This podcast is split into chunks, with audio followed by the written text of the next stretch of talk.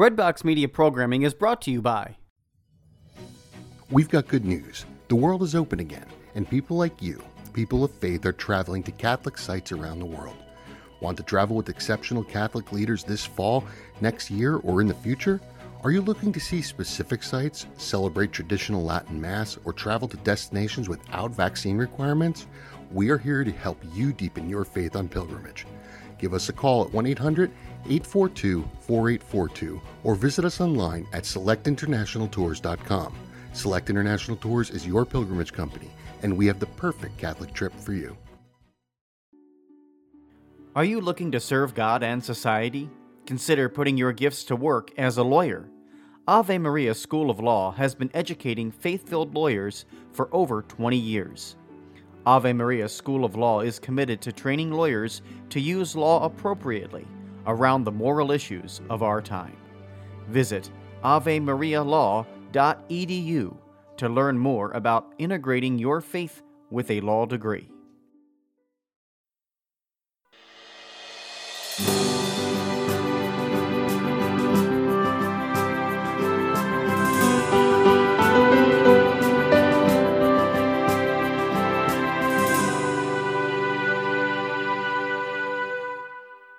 Welcome back to the Shepherd's Pie, a slice of hope to raise faithful kids. I'm Tony Kolenc, a professor at Ave Maria School of Law, a father of five, and a columnist for Practical Homeschooling Magazine. I'm also the author of the award winning series for teens, The Harwood Mysteries. By the way, now's the time to get caught up on my Harwood Mysteries series. Uh, the first four books are already released. Book four, The Merchant's Curse, came out late last year, and book five is due out later this year. So check it out. On today's show, we're going to be speaking with Carrie Schmidt, who is out with a new book, great for writers of all ages. And we're going to be talking about some tips for aspiring writers, our young writers, on how to get published and find readers.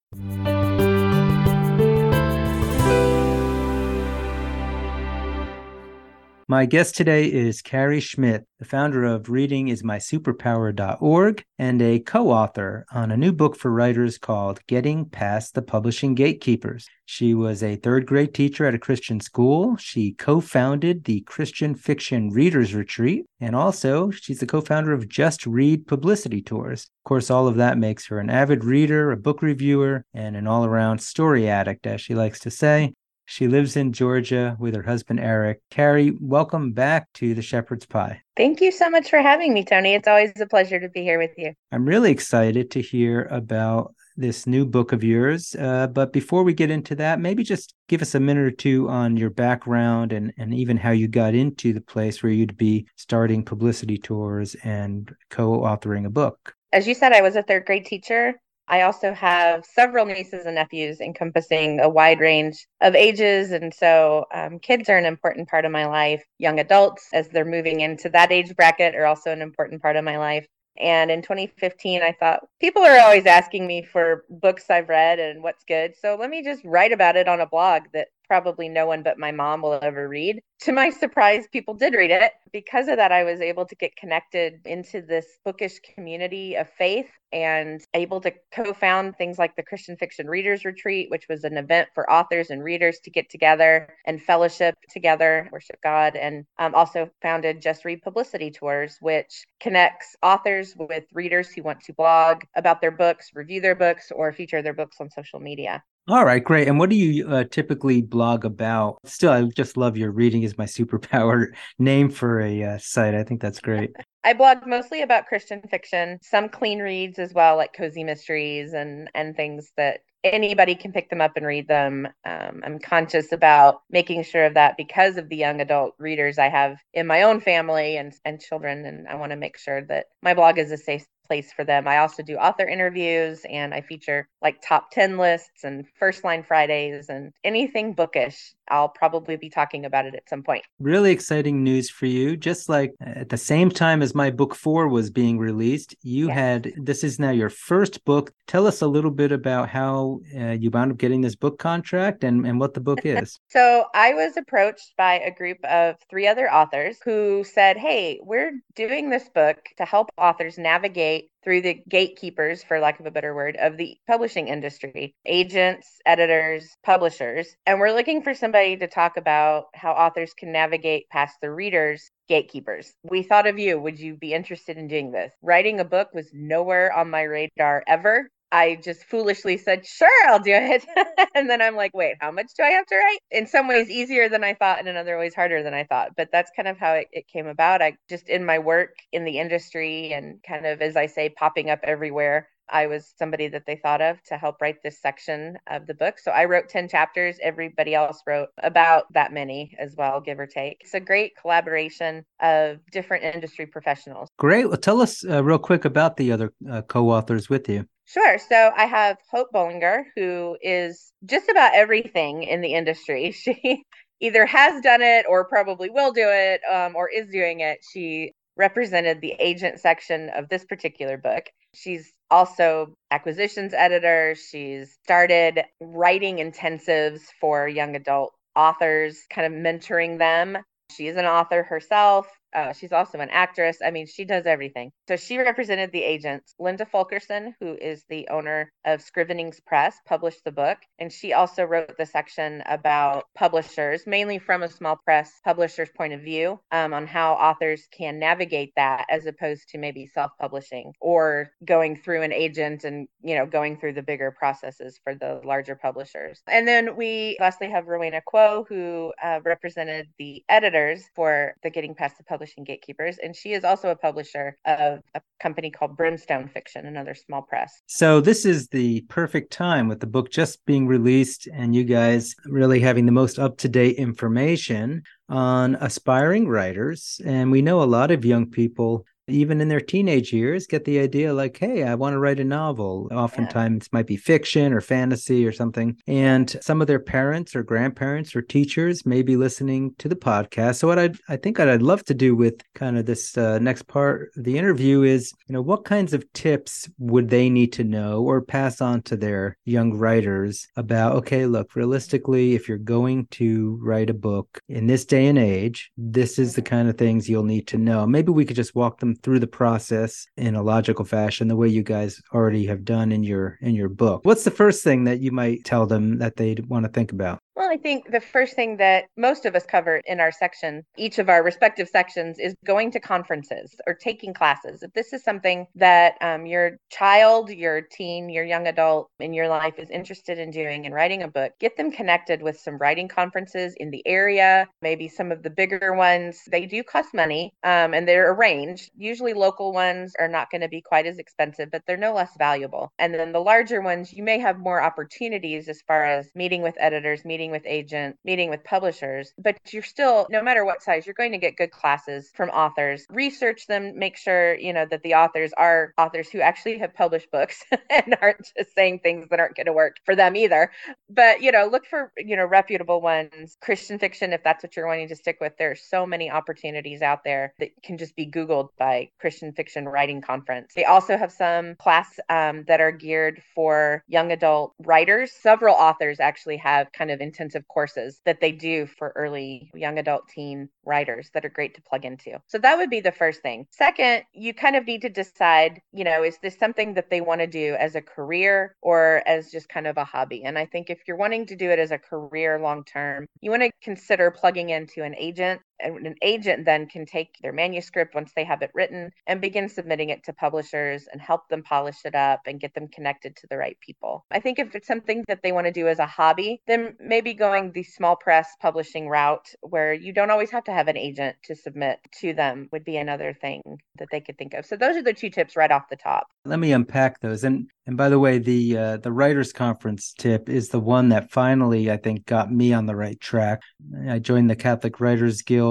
But yeah, I can't emphasize that enough because even though I thought I knew what I was doing, it wasn't until I started going to these conferences and interacting with other writers that I really was able to start making some traction. And is it your experience, by the way, that uh, young people do go to some of those conferences? Like they, you know, would they be the only teenager there, do you think? They're going to be in the minority, but they're not going to be the only one. I actually helped coordinate the Art of Writing conference this year, which is just ahead of the Christie Awards, which is kind of like the Oscars of Christian fiction. Um, and I was actually there in one of the sessions that I met this young woman you know, I'm terrible at ages. And I was like, oh, she's in her 30s. You know, no, she was 19. And she had a, a, had written a book and she wanted me to read it to know if it was something at all that was publishable. And I actually did pass her on to a small press publisher. And I said, you need to read this. This is actually really good. And so connections like that can happen. She was at the same conference that I also brought my 14 year old niece who wants to write.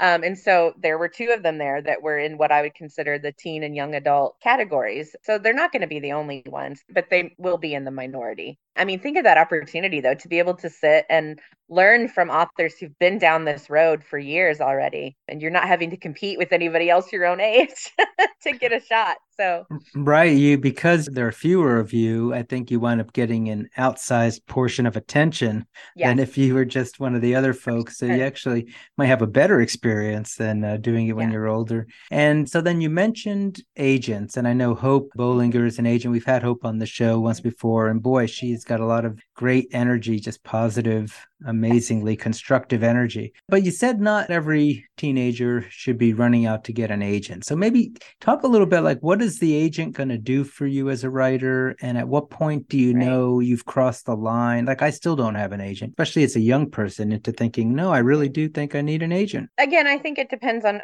as a teenager, you know, is this something you just want to do for fun and see, but you maybe you want to be a teacher instead or a lawyer or whatever. So this is going to be your side thing. It's not going to be your only thing. And then I think you can take a more relaxed approach to it. I think if this is going to be your only thing and this is your dream and you don't want to do any other dream, you just want to write, I think then you need to consider it more like a business track. And on a business track, you're going to want to go find an agent. The agent is the go between for the author and the larger publishers. You know, there are some publishers, small presses such as Scrivenings, such as Ironstream, even Love Inspired, which is the Harlequin Christian fiction imprint, does not necessarily need an agent to submit. They have open submission times where you can submit without having to have an agent. There are some others, some smaller to medium sized, that don't require an agent. But if you're wanting to publish somewhere, such as Bethany House or Revell or Tyndale House or Waterbrook, some of the larger name Christian fiction publishing companies, you're going to want to get an agent because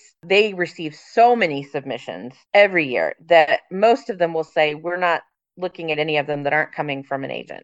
And I think that's because the agent is sort of the first gatekeeper that steps in and says, Your work's not ready yet to be published, or it is ready. Let's just polish it up a little bit, and then I'll submit it to publishers that are looking for this exact thing that you're writing. Yeah, and I would say on the Catholic side, almost any Catholic publisher I can think of, even Loyola Press, which is a fairly large Catholic publisher, mm-hmm. I was able to work with them without an agent. And I would say probably yeah. most of those publishers. I even had another publishing house, which will remain nameless, tell me they preferred to work with people without agents because they thought agents could be a pain in the butt. Um, so, so maybe let's now, talk about agents this. Get a bad rap, but there are some wonderful agents out there. I got to give a shout out to Cynthia Ruchti, who's one of my favorite people, and she is not a pain in anyone's butt. She is a delight uh, in every way. She's also an author whose books people need to read. Yeah. But so, what's I, an know, agent going to do for right. them? Like just as a, on a general level? So, an agent can look over your contract. And so they'll look at the contract and make sure you're getting a fair deal. They're also going to make sure the publisher's getting a fair deal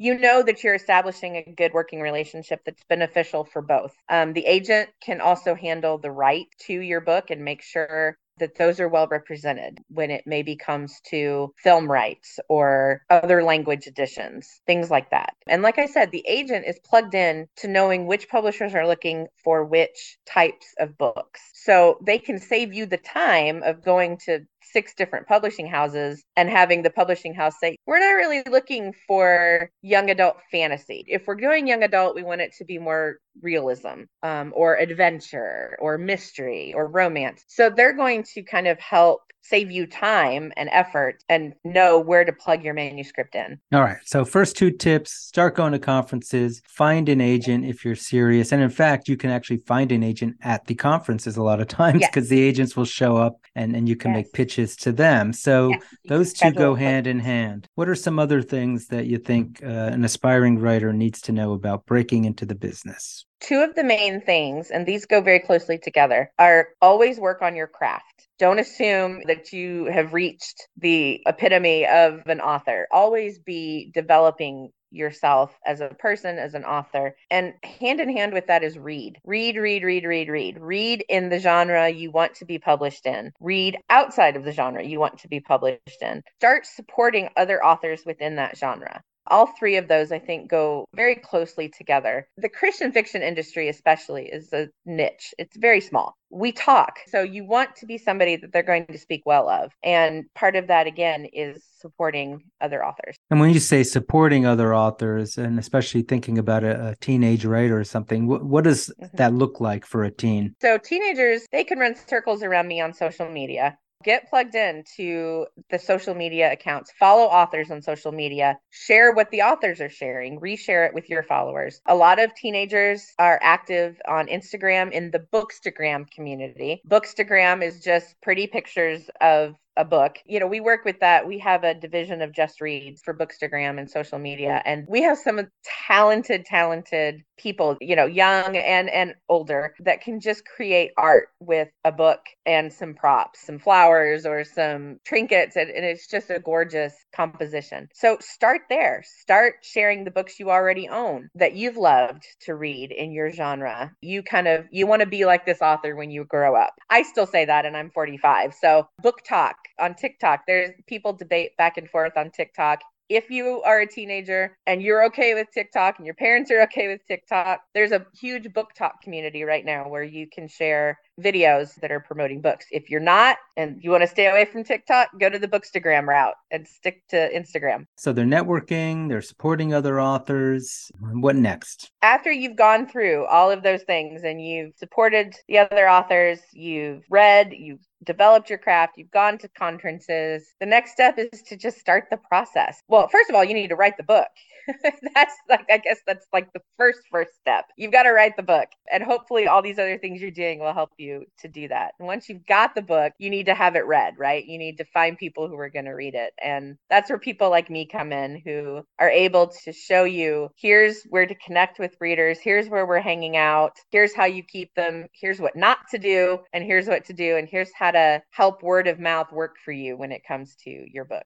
And so we're assuming like if you've got the book written, you've got an agent, they're going to find the right press for you to get published in. And maybe, I mean, nowadays, so many people are self publishing. It's so easy to work with Amazon and put together a, a yeah. quality looking book. Can you maybe address that for, you know, the, there might sure. be a lot of teens who just are like, well, why don't I just self publish on KDP or mm-hmm. something? Yeah. yeah, which is very legitimate and strong way to go about it there are so many opportunities now and so many authors who have had the opportunity to be published and kind of have more control over their own work by self publishing. So it's a great route to go. When I pulled the readers in my network for my section of the book, I, I asked them, I said, what makes you try a new to you author? Whether it's self published, whether it's traditionally published with a larger press or with a smaller press, what's going to make you pick up that book? And the two, over 75% of the about 250 or so readers that I talked to said it comes down to word of mouth and first impressions. And first impressions, I think, is really where a lot of self published authors go awry.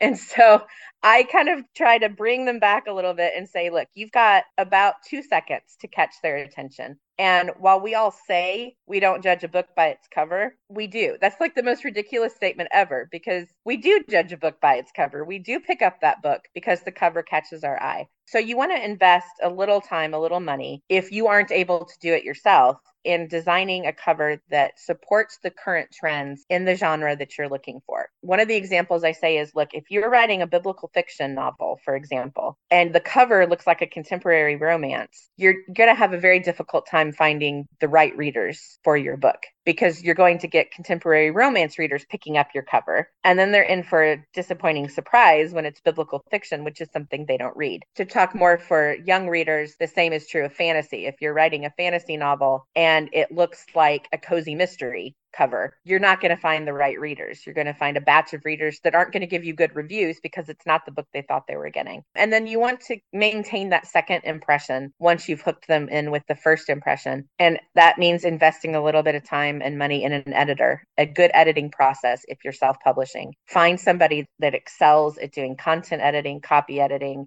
and developmental editing. Maybe that's three different people. Maybe you can get it all in one person, but invest that money so that when they start reading the book, you're going to keep them and keep their interest. All right. So getting an editor probably needs to be part of the thought process, even for a serious yeah. teen writer. But can yeah. you maybe distinguish real quick? You mentioned three kinds of editors uh, for people mm-hmm. who might not be aware of the difference. Uh, what do each of those editors do that's different from each other? Developmental editing and content editing are really going to focus on the bones of your story. They're going to make sure that your story flows in a logical way, that there aren't gaps where people are going to be confused, that it doesn't lag in the middle that you're keeping a steady pace, that you're keeping the point of view in the correct person, things like that. And then you're going to have some more like line by line editing, which is really looking for proofreading errors, grammar, spelling, those dreaded commas and semicolons and things like that that are going to just make it polished and allow it to look like you you know what you're doing. You want somebody that can edit the story and you want someone that can edit the typing. Yeah, and I will say when with my first book Shadow in the Dark, Loyola Press did do exactly that that. They hired out mm-hmm. a developmental editor to work with me. And then that person was, I thought, extremely helpful. And then they also had sort of a content editor who came in second. And then they had that final sort of in house proofreading type editor. Right.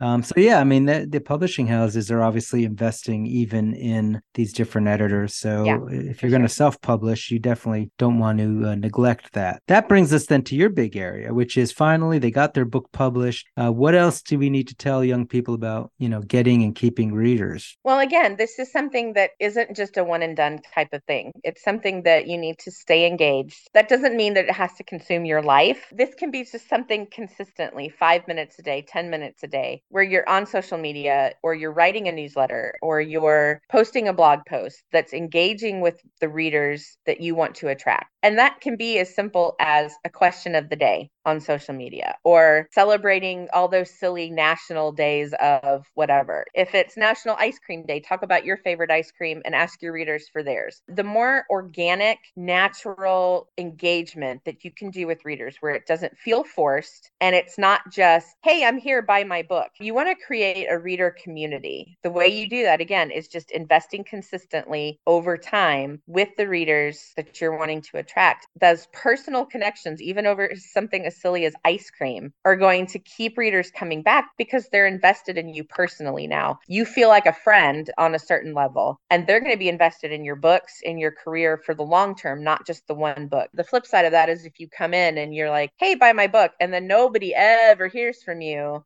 until the next book comes out, they're like, okay, I mean, if I want to read the book, I'm going to read the book. But when you've got readers that are on the fence, they're looking for those authors that can do even just a little bit of engagement once a week, once a month, you know, something that's doable for you as the author, but that can advance your, your author platform so that readers continue to be invested in this community that you're building. Yeah, and I know how tough that is because I've been trying to tough. crack that nut for a while, especially for people who have a lot of other things going on in their lives. Yeah. It's tough to find that time. One final question in this area, then, and I know you have a few books to recommend in our entertainment segment. If you had a parent or a teacher in front of you and they're like, hey, I got this young person who's really interested in writing, what's a good piece of advice you might give to them so that they could be maybe that person who really helps that young person pursue that dream? I think the number one piece of advice I would give is support them, engage with them, ask to read what they're writing, tell them what you liked about it, pay attention to the kind of books that they're writing, and at gift giving occasions, give them books in similar genres, plug them into classes you know google search those things and say hey for your birthday or for christmas this year i'm i thought we'd go to this conference you know just really let them know that hey i value this about you and i think you're talented in this area if they are. Um, and if they're not, give them some more classes. You know, it's obviously something that they want to do. Just keep supporting them. Don't say things like, oh, you're never going to make any money at that. Or, you know, oh, don't you want to be a doctor instead? Really plug into that part of your child, your teenager's life and invest in them and their talents Yeah, that is great advice. And uh, and you know, you're right. I mean, anybody with enough work in an area can Mm-hmm. improve their writing. I mean, mine has improved a lot, and I've seen a lot of other people who you wouldn't think, but you know what? If they care enough, uh, they can learn it. On you know, most of us Yeah. can. And if So- they're not, they'll burn out eventually and they'll quit doing it. So you don't have to worry about it. Right, Just let exactly. it run its course, you know? The- you don't have to be the bad guy for your own Yeah. teenager. That's for sure. exactly. So, if folks want to learn more about you, uh, find your book, uh, Getting Past the Publishing Gatekeepers, or get to your blog, where would you direct them? So one stop shopping experience, just go to readingismysuperpower.org. There's a link there about the book, and then you can find all my reviews and author interviews and everything, and an about section for me and where else I show up as I keep popping up everywhere. So Wonderful. All right. And that brings us then to our entertainment segment.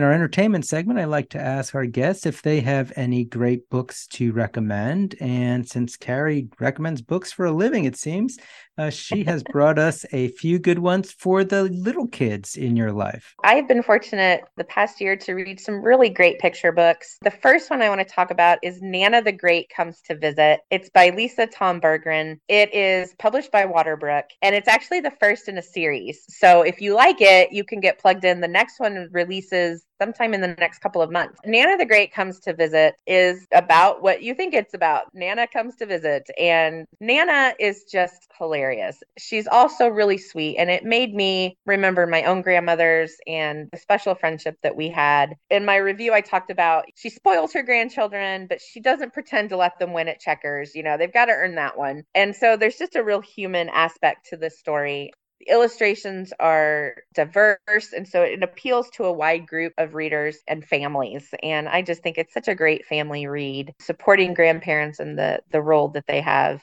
in their grandchildren's lives. As a picture book, uh, you'd be reading this to what age range? Four to eight or nine. My oldest nephew on my side of the family is going to be eight soon, and he thought it was hysterical. So, you know, a lot of it depends on how you read it, but I think this could go up to an older elementary age as well. It's just a really fun read. Is it explicitly uh, Christian or it's just a fun story? It is what I would consider inspirational, definitely based in faith, but not super overt either. So it, it appeals to a, really wide range of readers. Great. Okay. And what's the second book? So the second book is such a sweet book. It's called Everyone Belongs by Heather Avis. But this one is a rhyming book and it's about two sisters who are putting on a talent show. They start out just being the two of them, but then people other children start coming in and it really teaches kids an important lesson on making room for other people's differences, whether it be maybe a physical disability, maybe someone is just differently abled mentally, or someone may be blind or um, in a wheelchair.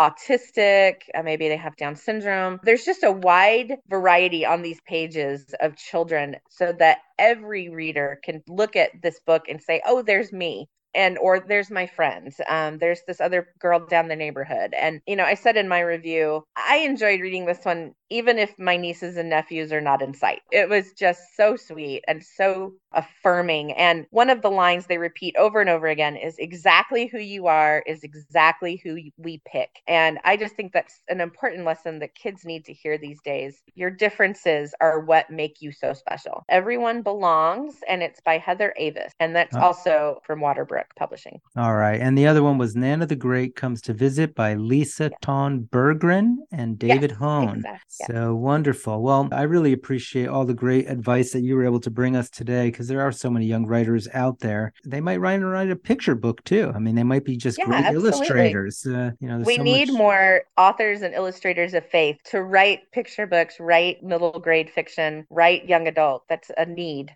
Um, in this industry, and we need more young people coming up to do that. Amen to that. Well, thank you again uh, for being on the show, Carrie. Really appreciate it. Yeah, my pleasure. Unfortunately, that's all the time that we have for the show today. We've been speaking with Carrie Schmidt about tips for aspiring writers. Uh, again, this is Antony Barone Kolenc. If you have a question for me or a topic you want me to cover, just drop me a line on my website, antonykolenc.com. And you can also learn more about my historical fiction series there, The Harwood Mysteries. Until next time, may God bless you and your families as we work together to raise faithful kids.